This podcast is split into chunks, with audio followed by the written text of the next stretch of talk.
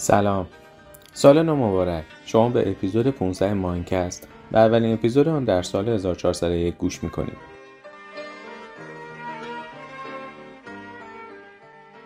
من علی سیامکی هستم از ماینکست.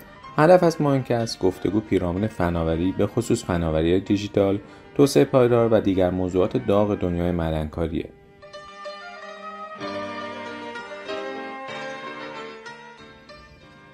در این اپیزود از مانکست دکتر علی سفستایی مدیر برنامه هوش مصنوعی شرکت وله به ادامه بحث پیرامون اهمیت داده در صنایع معدنی می‌پردازد مدل های تحلیل کلان داده ها راهکارهای غلبه بر چالش حجم بالای داده های ثبتی و ذخیره سازی آنها در معادن پردازش این حجم بالای داده ها و مدل های تحلیل داده بخشی از موضوعاتی هستند که در این اپیزود به آنها پرداخته می شود.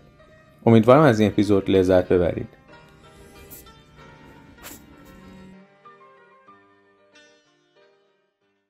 ولی خب برگردیم حالا به مسئله تجزیه تحلیل داده های کلان و اینکه ببینیم که اصلا چه کمکی می‌تونه به ما بکنه و بعد حالا data داره چه نقشی ایفا می‌کنه و چه چالش هایی داره.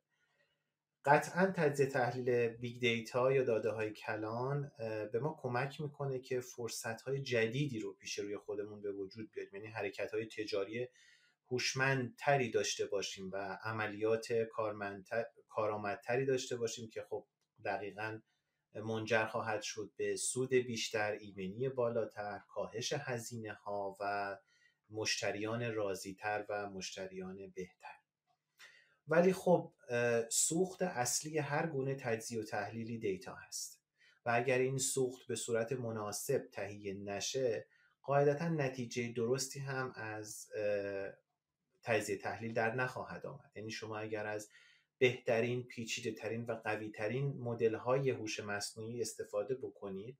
زمانی که data ی شما دچار مشکل هست به خروجی مطلوبی نخواهید رسید. ولی خب حالا قبل از اینکه وارد بحث data بشیم من فقط دوست دارم حالا برای دوستانی که کمی با این مباحث ممکنه کمتر آشنا باشن و حالا بیشتر background mining داشته باشن بگم که ما در کل چهار مدل تجزیه تحلیل برای big data یا داده کلان داریم. که نوع اولش رو بهش میگیم predictive analytics. فکر می‌کنم در فارسی میشه پیشگویانه یا همچین چیزی. نوع دوم تجزیه تحلیل ما بهش میگیم prescriptive analytics یا آنالیز تجویزی. البته اینا همش ترجمه شخصی منه. حالا امیدوارم که آقای دکتر یحیی یا اینها که در ایران تحصیل کردند اطلاعاتشون بیشتر منو اصلاح کنن اگر که مشکلی و نوع سوم هست diagnostic analytics یا آنالیز تشخیصی و نوع چهارم و آخرین نوعش به نام descriptive analytics یا آنالیز توصیفی هست. یعنی وقتی که ما صحبت می‌کنیم از تجزیه تحلیل داده های کلان بیشتر منظورمون این چهار گروه از تجزیه و تحلیل هستن. خب به مدد پیشرفت تکنولوژی و ساخت سنسورهای جدید و همچنین پیدایش و ظهور استارتاپ های بسیار متعدد و همچنین تکنولوژی دیولوپر هایی که روز به روز داره تعدادشون اضافه میشه لحاظ سخت افزاری و لحاظ در حقیقت اینفراستراکچر آیتی صنایع به قدر قدرتمند شدن که می‌تونن حجم زیادی از دیتا رو جمع آوری بکنن. و همینجا مشکل اصلی data شروع میشه که حالا بهش مش... challenge big data خب یکی از اولین مشکلات اینه که بالا رفتن حجم داده های جمع شده ما رو مجبور می‌کنه که از سیستم های storage یا ذخیره داده های بزرگتری استفاده کنیم. خب قطعا در دنیای امروز دیگه local server ها جواب نمیدن. و شرکت های بزرگ معدنی مجبور هستند که از سرویس های cloud استفاده کنند یک به عنوان مثال یکی از بزرگترین های ذخیره اطلاعات مایکروسافت هست که حالا Microsoft Azure رو داره ارائه می‌کنه و ما اونها رو به عنوان در حقیقت پلتفرمی برای ذخیره داده هامون داریم استفاده می‌کنیم. غالبا شرکت های معدنی بزرگ data lake هاشون الان support ش با مایکروسافت هست. خب مایکروسافت هزینه زیادی رو بابت ارائه این سرویس دریافت می‌کنه و هزینه‌ای که دریافت می‌کنه بر اساس حجم data یی هست که در اون سرورهاش ذخیره میشه. از طرف دیگه خب ما به هر حال این data رو می‌خوایم استفاده کنیم. پردازش چنین حجم زیادی از data غالبا توسط کامپیوترهای شخصی یا حتی سوپر کامپیوترهای local قابل انجام نیست. و این هم امکان وجود نداره که شما برای تمام متخصصین data تون توی مجموعه بخواید سوپر کامپیوتر تهیه کنید. پس مجبوریم بریم به سمت سرویس های آنالیز آنلاین data که خب یکی از معروف ترینش AWS هست یا Amazon Web Services که سرویس های آنالیز data رو به صورت cloud base و به صورت آنلاین ارائه می‌کنه. ولی هزینه داشتن این چنین سرویسی هم بسیار گرون هست و آمازون پول زیادی رو مطالبه می‌کنه برای دادن این سرویس به شرکت های معدنی. پس شما می‌بینید که یکی از اولین مشکلات big data که باش برخورد می‌کنیم یکی حجم زیاد هست و دوم بالا رفتن ظرفیت پردازش data خب نکته دیگه اینه که مشکلات data فقط بحث حجم نیست. ما یکی از معضلاتمون بحث data های noisy هستن یا data های dirty data که شاید بشه گفت data های کثیف. حالا چرا؟ برای اینکه ما خیلی از data هامون قدیمی و کهنه میشن و اینها expire میشن قابل استفاده نیستن ولی کماکان اینها رو داریم ذخیره می‌کنیم. خیلی از data هایی که جمع آوری می‌کنیم data غیر استاندارد هستند. که توسط حالا سرویس های غیر استاندارد ذخیره شدن در وقتی که به عنوان یک data scientist شما شروع می‌کنید به review کردن data ها می‌بینید که بسیار از موارد تکراری و گاهن غلط و ناقص و فاقد بینش درست در داخل data ها ذخیره شده. تعداد زیادی gap های غیر متعارف و غیر منطقی در داخل data ها وجود داره. درست عمل نکردن سنسورهای سخت در collect data ها خیلی وقتا مشکلات اساسی در بحث آنالیز در ادامه پیش میاره خب حجم data هایی که قابل استفاده نیستند و یا دچار مشکل هستند داره روز به روز افزایش پیدا می‌کنه. این مسئله در قدم های در step های اولیه سیستم حالا CRISP-DM که ما برای data mining استفاده می‌کنیم. حالا برای دوستانی که با CRISP-DM آشنا نیستن مخفف cross industry standard process for data mining هست. یکی از متداول ترین و استانداردترین روش های data mining که دو مدل هم داره. یه waterfall داره یه agile داره.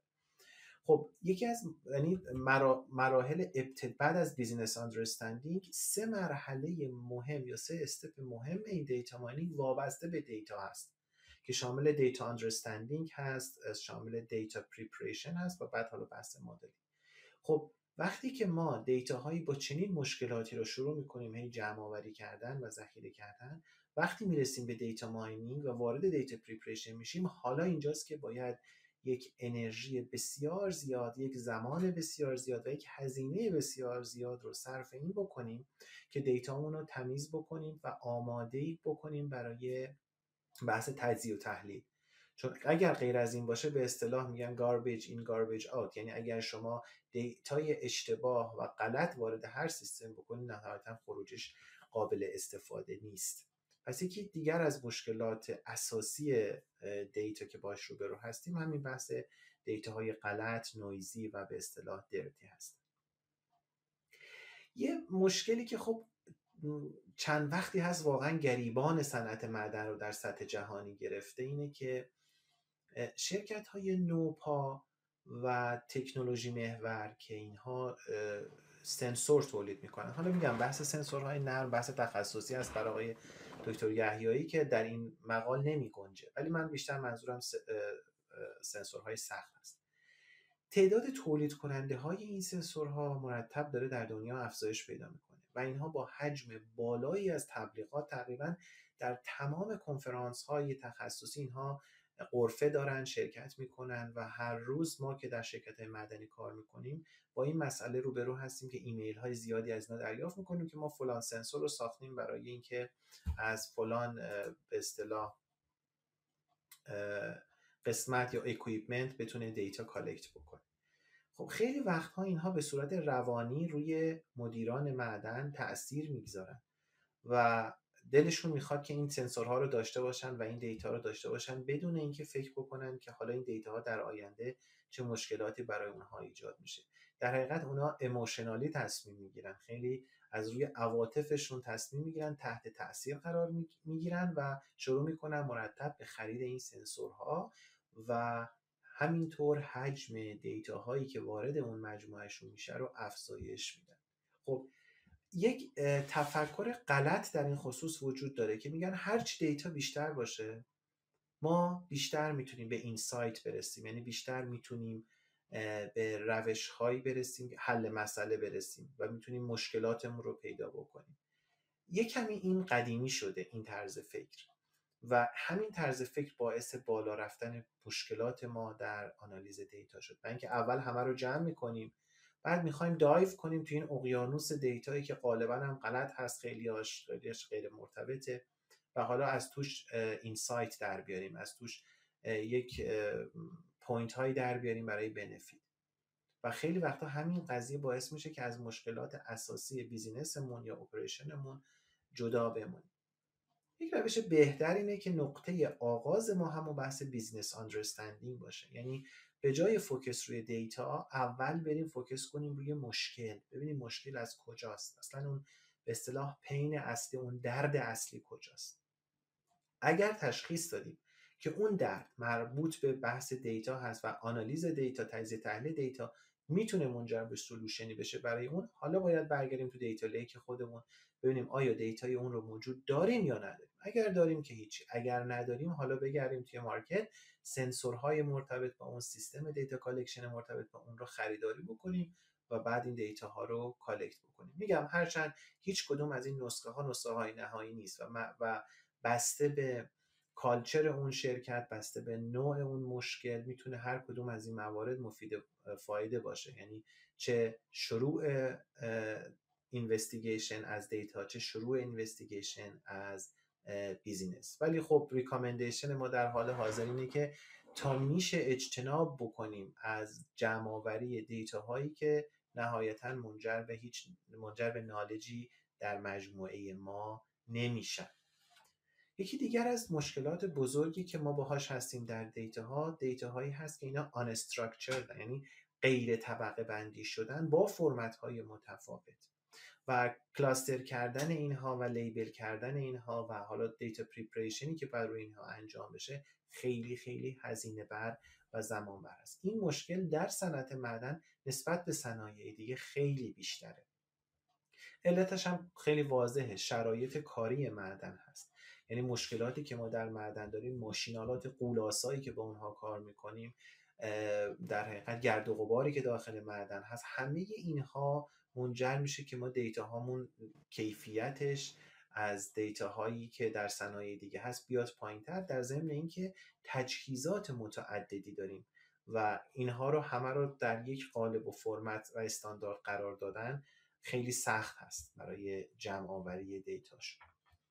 یکی از مشکلات دیگه اینه که ما غالبا نمی‌تونیم دیتاهای مهم رو در زمان مناسب collect بکنیم. یعنی شما وقتی که می‌خواید یک نسخه ای بر اساس تجزیه تحلیل داده برای یک دردی در business تون تهیه کنید می‌بینید که دیتاهای فراوانی دارید. ولی دقیقا دیتایی که برای حل اون مشکل collect شده باشه در زمان مناسب وجود نداره. یا sequence دیتاها اون فاصله زمانی جمعآوری دیتاها مناسب اون تجزیه تحلیلی که می‌خواید نیست. خیلی وقتها قبل از اینکه ما وارد بحث data mining بشیم نیاز هست که ما دیتا هامون رو visualize بکنیم. این خیلی کمک می‌کنه به ما که یک یه سری یک سری از مشکلات عمده دیتا هامون به خصوص gap بین دیتا ها به خصوص غیر مرتبط بودن دیتا ها و غیر استاندارد بودن دیتا ها رو شناسایی کنیم. یعنی به جای اینکه از اول شروع کنیم اینها رو بریزیم توی کد Python حالا یا توی SPSS یا R و شروع کنیم به آنالیز بهتره که این دیتا های خام رو سعی کنیم visualize کنیم. حالا نرم افزار متعددی هست مثل Tableau مثل Power BI مثل Spotfire. همه اینها کمک می‌کنن به ما که قبل از شروع هر گونه تجزیه تحلیل وضعیت داده هامون رو بررسی بکنیم و ببینیم در چه شرایطی هستیم و مشکلاتی که داریم چی هست. یکی دیگر از مسائل ما در صنعت معدن در خصوص داده اینه که ما نیاز به داده هایی داریم که قابل دسترس نیستن. یعنی می‌دونیم که مثلا از کدام کامپوننت فلان تجهیز ما دیتا می‌خوایم ولی اون دیتاش وجود نداره. و نمی‌تونیم هیچ راه حلی برای اون ادامه بدیم. یکی از مس... چیزهایی که به ما کمک می‌کنه برای حل این مسئله استفاده از ارتباطات فیزیکی بین پارامترها هست. مثلا وقتی که ما در SAG mill داریم یک موردی رو بررسی می‌کنیم و می‌بینیم که خب مثلا فلان دیتا رو نداریم اگر برگردیم به فیزیک مسئله شاید بتونیم از اون معادلات پایه‌ای که در تحلیل حالا حرکت دورانی SAG mill و رابطش با حالا میزان خردایش و اینها هست بتونیم رابطه ای پیدا بکنیم که اون دیتا های مورد نظر که قابل collect کردن نیستن رو بسازیم. و در خیلی موارد این دیتا هایی که ما می‌سازیم و make up می‌کنیم در حقیقت data set امون رو به ما کمک می‌کنن که بتونیم تجزیه تحلیل بهتری داشته باشیم. یکی از مهمترین مشکلاتی هم که در خصوص حالا هم بحث دیتا هم تجزیه تحلیل و هم استفاده از advanced analytics تو صنعت معدن هست عدم حضور افراد متخصص و آموزش دیده هست. یعنی عدم مهارت. عدم مهارت استفاده از دیتا. ما خیلی اشتباه می‌کنیم. من میگم یکی از نمونه های بسیار highlight ی که تو ذهن من هست گفتم شاید قبلا هم تو صحبت قبلی. استخدام data scientist ها توسط شرکت های معدنی است از مجموعه های دیگه. این کار به کل غلطه. یعنی مثلا شرکت BHP میاد در یک سالی تصمیم می‌گیره یه مرکزی به نام center of excellence برای maintenance بسازه. data scientist نداره شروع می‌کنه تبلیغ کردن و استخدام data scientist از مثلا کسایی که توی بانک کار می‌کردن یا توی مثلا سیستم finance بودن. چنین کاری خیلی خیلی هزینه بر می‌تونه باشه و هیچ گارانتی هم وجود نداره که افراد بتونن کارشون رو به خوبی درست انجام بدن. تنها راه حلش هم آموزش دادن پرسنل متخصص و بالا بردن مچوریتی افراد هست در خصوص استفاده از داده و استفاده از تجزیه تحلیل های پیشرفته. یکی دیگر از سلوشن هایی که می‌تونه به ما کمک بکنه که با چالش های داده کنار بیایم اینه که به جای استفاده از حجم زیادی از داده در مرحله اول بیایم با داده های محدودتر و قابل دسترس تر شروع بکنیم و مدل هامون رو از یک scale کوچیک بسازیم به benefit برسیم به مدیریت نشون بدیم report بکنیم و بعد از اون شروع کنیم به تعریف پروژه ها با scale بزرگتر و با کار کردن با حجم بالاتر دیتا. این خب خیلی به ما کمک می‌کنه. هم بتونیم trust یا اعتماد مدیریت رو داشته باشیم هم اینکه اجتناب بکنیم از مشکلات زیادی که پشت big data هست و هم اینکه آروم آروم در خلال حرکت از پروژه با scale کوچیک به پروژه بزرگ افراد مورد نیازمون رو آموزش بدیم. حالا چون یک مسئله آخر من حالا بگم صحبت رو کوتاه کنم که توی نیم ساعت که بعد بریم سراغ بحث آزادی که داریم و یا احتمالا سوالاتی که هست. خیلی سوال از من میشه که خب شما همش میگید داده منابع داده شما چیه در صنعت معدن؟ اگه بخوام خیلی خلاصه بگم ما سه مدل منبع داده داریم که به صورت حالا خیلی جنرال از اونها استفاده می‌کنیم.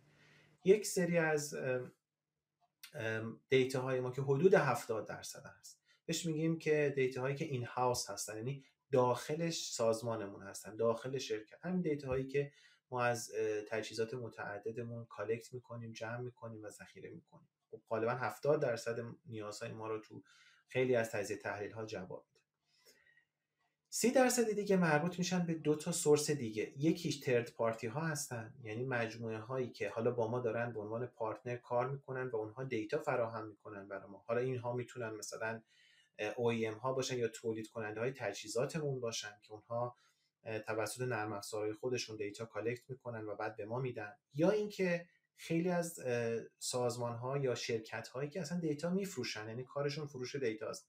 مثلا رویترز مثلا بلومبرگ مثل AIS ما الان در شرکت ولی خیلی وقتا data هایی که نیاز داریم به خصوص data هایی که مربوط حالا به shipping میشه یا به marketing میشه اینها رو خریداری می‌کنیم. یعنی subscription ش رو می‌خریم و این data ها رو از مجموعه هایی که تولید کننده data هست تهیه می‌کنیم. و قسمت آخر که قسمت کوچیکی از data ها رو شامل میشه شامل data هایی هستن که اینها open source هن یعنی data هایی که available ن در روی اینترنت یا اینا قبلا publish شدن و میشه از اونها استفاده کرد.